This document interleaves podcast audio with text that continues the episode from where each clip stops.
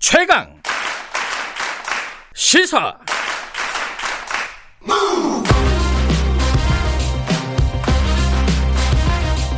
지금 여러분께서는 김경래 기자의 최강 시사를 듣고 계십니다.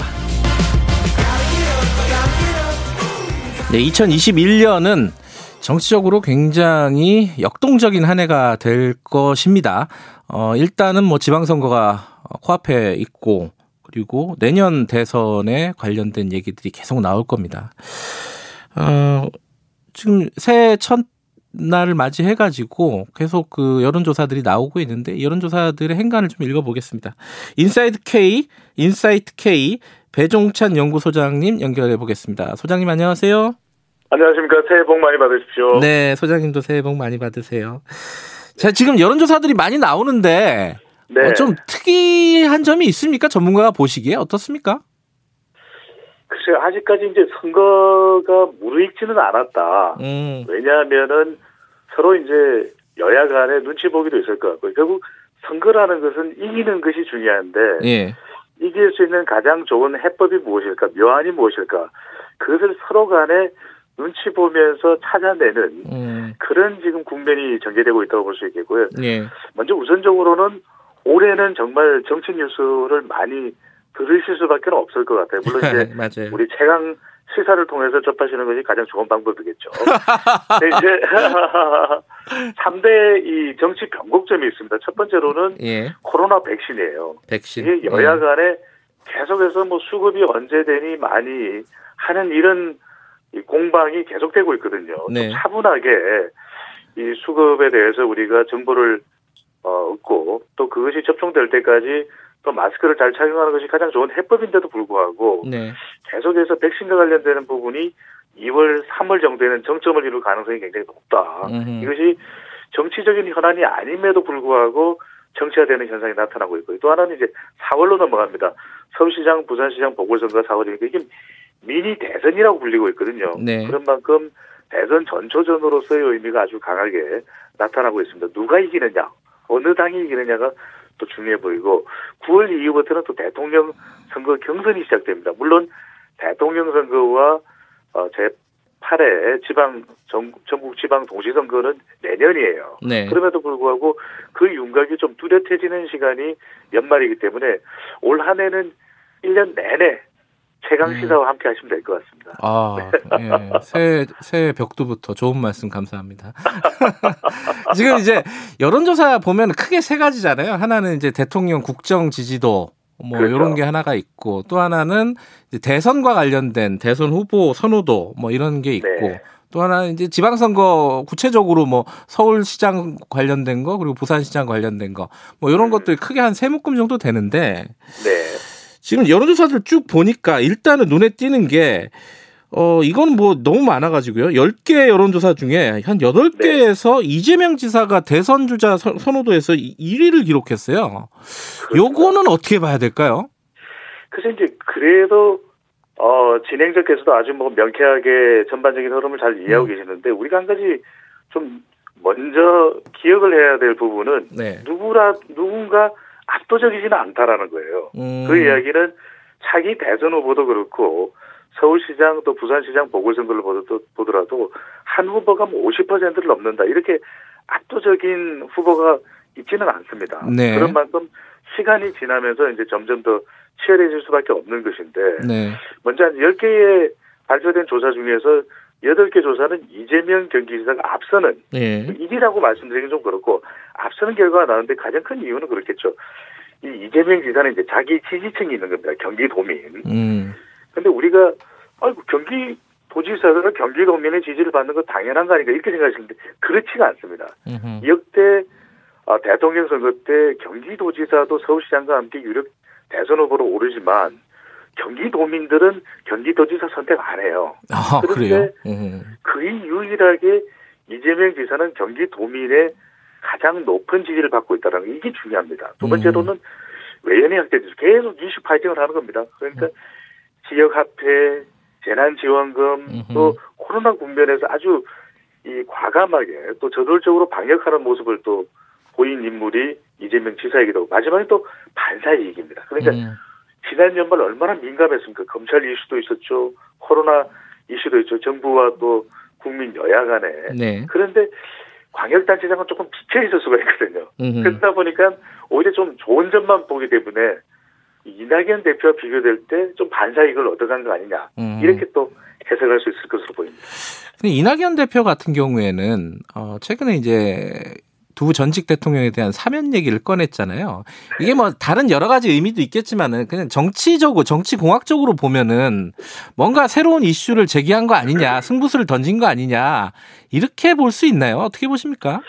우선 이제 이낙연 대표를 좋아하시는 분들도 있죠. 우리 청취자분들 중에는. 그럼요. 국민 예. 중에는. 근데 이낙연 대표 지지율이 왜 안 올라갈까 이렇게 생각하시는 분들이 많은데 네. 이 궁금증을 먼저 해소를 해드리면 문재인 대통령과 연동이 되어 있는 겁니다. 그러니까 음. 문재인 대통령의 지지율이 좋았을 때는 이낙연 대표도 좋아요. 네. 근데 이제 당 대표가 되다 보니까 이제는 문 대통령 또 정당과 연동돼 있거든요. 음. 대통령 지지율이 내려가면은 이낙연 대표 지지율도 속절없이 내려가는 그런 결과가 나타나기 때문인데 네. 방금 전에 말씀하셨던 대로 사면론도 뭔가 좀 변화를 주기 위해서 음. 이낙연 대표가 꺼내던 카드로 보이는데 네. 지금 한 한간의 이런 여론의 동향을 보면 이게 지지층 그러니까 더불어민주당 지지층이나 중도층에서 반응이 뜨뜻미지근해요. 이걸 음. 뭐냐면 또 나오는 반응도 좀 부정적입니다. 그러니까 지금 이것이 이 우선적으로 꺼내 들 수 있는 카드인가 음. 오히려 또 나중에 대선 전국에서 대선 후보들이 캠페인을 하고 대선 경쟁을 하는 뭐 올 후반기나 네. 하반기나 이야기될 부분인데 좀 시기적으로 맞지 않다 이런 지적이 나오게 되거든요. 네. 그러다 보니까 이낙연 대표 지금 이제 이 신년 여론조사로 발표된 결과에는 포함이 안 됐겠지만 앞으로 이제 포함이 된다면 네. 이게 긍정적이겠느냐 오히려 음. 부정적인 가능성도 있거든요. 네. 그런 여파도 있을 것 같고 결국에 또 하나 이제 대통령 선거에 출마하는 것을 전제로 할 때는 3월 경까지가 이낙연 대표의 임기입니다. 네. 이러다 보니까 좀 서두르는 것 아니냐. 또 한편으로 이제 보궐선거의 결과도 당대표는 아니지만 4월이면. 네. 그럼에도 불구하고 보궐선거까지의 결과까지 부담되는 이 현상도 이낙연 대표의 지지율에는 좀 부담이 음. 되는 걸로 보입니다. 뭐 오늘은 첫날이니까 쭉 한번 네. 훑어보는 의미에서 자, 윤석열 네. 총장 얘기를 해보면은 이거는 네. 좀 말씀을 드려야 될 것 같아요. YTN이 리얼미터에 의뢰해서 새 1월 2일, 2일 양일간 여론조사를 했고, 네. 어, 이제 이여기 조사에서 윤석열 총장이 30.4% 1위를 나타냈어요. 30% 네. 넘은 건 처음인 건가요, 이게? 그렇죠. 최초로 이제 이런 조사 결과가 나왔는데, 네. 조사 개요를 조금만 또 우리가 KBS니까 또 네. 소개를 해드리면, 이 유무선 자동응답 조사했고 전국 1,007명입니다. 표본오차 네. 95% 신뢰 수준 플러스 마이너스 3.1%포인트, 예. 응답률 5.2%. 자세한 사항은 중앙선거여론조사 심의위원회 홈페이지에 확인 예. 가능하고요. 질문으로 이렇게 물어봤습니다. 차기 대선 후보로 누구를 지지하는지 물어봤는데 윤석열 총장이 30.4%, 음. 이 30%를 넘긴 건 처음입니다. 처음 있는 조사 네. 결과이고 이 조사에서 이재명 지사가 20.3%, 이낙연 대표가 15%인데 이 결과를 보시면서 아니 윤 총장이 왜 이렇게 높아 이렇게 생각하시는 분들이 계실 텐데 그렇죠. 예. 이게 보수 쪽에서는 다른 대안이 없는 거예요. 그러니까 오히려 신년 자기 대선 후보 지도 조사에서 오히려 윤 총장 쪽으로 더 수렴되는 현상. 이게 참 아이러니한 것이 현 정부 문재인 정부의 검찰총장이 야권의 대선 후보의 일이다. 이게 참 누가 이해를 할 수 있을지는 모르겠는데 네. 대구 경북 또 보수층에서 더 결집을 했어요. 그래요? 음. 유일한 대안이다라고 보던 인식이 더 강하게 또 나타났다고 볼 수 있는 것이고 20대에서도 상승폭이 높은 편으로 나타났고 네. 이 보수 야권 지지층에서 이제 결집하는 현상인데 가장 큰 이유는 그동안 쭉 갈등이 지속되어 왔던 것의 연장선상에 있다라고 봐야 되겠죠. 네. 그런 현상이 있고 한편으로는 이 신년 여론조사지만 이 국민의힘 후보 대선 후보 누구를 이 선택을 하고 싶은데 선택할 만한 사람이 없는 겁니다. 음. 그러다 보면 오히려 문재인 대통령과 대립각을 세우고 있는 윤석열 총장 쪽으로 더 많이 이 보수 쪽에서는 결집하는 현상. 또 마지막으로는 그것도 있는 것 같아요. 이 어, 윤석열 총장이 일종의 얻고 있는 반사이기. 그러니까 음. 자기 대선 후보로 출마한다는 이야기는 안 했지만 네. 그럼에도 불구하고 이 주목 효과가 있거든요. 네. 많은 다른 후보들 중에서도 오히려 윤 총장이 좀 주목받는데 여권 쪽에서는 특별한 변수가 없습니다. 그러다 보니까 이재명 지사 그리고 이낙연 대표가 좀 어금버금 또 음. 엎치락뒤치락 하는 이런 형국이 지속되지만 오히려 윤석열 총장은 모든 보수 야권의 지지를 한 몸에 다 받으면서 가장 높은 음. 지지율 결과가 나타난 것으로 분석할 수 있습니다. 지금 야권에 대안이 없는 현상을 보여주는 어떤 그렇죠. 지표다 이런 말씀이시네요. 네. 어, 서울시장 선거로 좀 넘어가 보면요. 지금 안철수 후보가 꽤 잘 나오고 있죠. 여론조사를 보면은 그죠? 네, 그렇습니다. 이번에 발표된 조사에서도 네. 안철수 국민의당 대표가 가장 앞서는 이제 결과인데 앞서 네. 이제 윤석열 총장의 경우에도 자동응답 조사에서는 좀 다른 점 면접원이 직접 하는 조사보다는 지지율이 높게 나타나요. 뭐 shy 윤석열 이런 얘기 하더라고요. 그렇습니다. 예. 이제 shy shy 응답자 이런 예. shy 응답자의 경우에는 자동 응답의 경우에는 좀 더 적극적으로 뭐 의견 표현을 하는데 그게 모든 문항이 그런 건 아니고 네. 특히 이제 정당 지지율이나 자기 대선 후보를 물어볼 때 그렇기 때문에 특히 YTN과 리얼미터 조사에서 두드러진 것처럼 네. 이 서울 어, 시장 후보의 네. 경우에도 지금 조사 결과별로 조금씩은 다릅니다. 그럼에도 불구하고 이제 안철수 대표가 좀 두드러지게 나타나는 가장 큰 이유는 무엇보다도 뭐 높은 인지도라고 봐야 되겠죠. 음. 또 문재인 대통령과 서울시장 후보로서 야권에서 네. 대립각을 세우는 인물이 그 유일하게 이제 안철수 대표로 인식되고 있는 점도 있고 한편으로는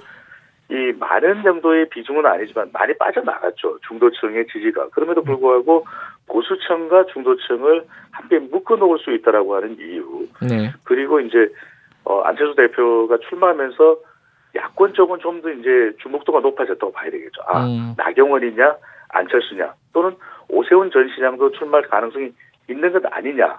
라고 점쳐지면서 좀 주목 효과도 높아졌던 것이 네. 안 대표가 그래도 앞서는 여론조사 결과의 이유라고 볼 수 있겠습니다. 근데 지금 이제 2위, 3위 보통 하고 있는 박영선, 나경원 전 의원들 같은 경우에는 네. 박영선 장관도 그렇고 이, 이 어, 아직 출마 선언을 안 했단 말이에요. 그러면은 그렇죠. 공식적인 출마 선언을 하면 판이 좀 바뀔까요? 어떻게 보십니까? 바뀌죠. 아, 바뀌어요. 바뀌는데 음. 이제 박 장관이 출마 선언을 어, 중소벤처기업부 박영선 장관입니다. 출마, 네. 출마 선언을 하게 된 경우에 지지율이 올라가는 컨벤션 효과는 발생합니다. 그런데 네. 궁금한 건 이럴 거예요. 현재 지지율보다 얼마나 상승할지 예측이 음. 좀 불가하거든요. 네. 그런데 아주 큰 폭으로 올라가지는 않습니다. 그런데 음. 여기서 보면은 우리가 후보들 서울시장 후보로 거론되고 있는 여권 인사들이 뭐 박영선 장관이냐 또는 우상호 의원이냐 또 음. 박주민 의원이냐 또는 이 추미애 이 장관도 장관. 물방에 예. 올라가 있거든요. 예. 그런데 중요한 것은 대통령 지지율입니다. 음. 우리가 기억을 하시겠지만 2018년 지방선거에서 이 여당인 이 더불어민주당이 압승을 했던 이유는 그 당시에 대통령 지지율이 워낙 높았거든요. 네. 60에서 이제 70%였는데 무엇보다도 박영선 장관이나 이 여권 서울시장은 거론되는 후보들의 경쟁력도 중요하지만 더 중요한 것은 대통령 지지율이 얼마나 회복될 것이냐 이게 음. 가장 중요한 관건으로 보입니다. 대통령 지지율하고 다 연동돼 있다 이런 말씀이시네요 그렇죠. 지금. 음. 그렇죠. 네.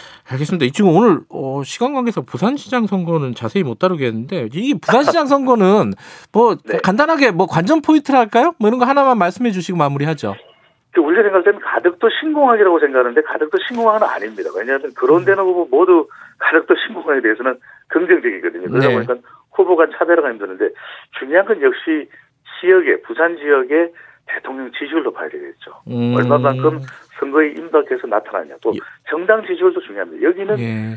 이 국민의힘과 더불어민주당의 지지율이 상당히 치열하게 경쟁하고 있는 곳이고 중요한 건 또 코로나 백신 등이 중요 변수가 될 것으로 보입니다. 알겠습니다. 올 한해 배종찬 소장님은 굉장히 바쁘시겠어요, 그죠?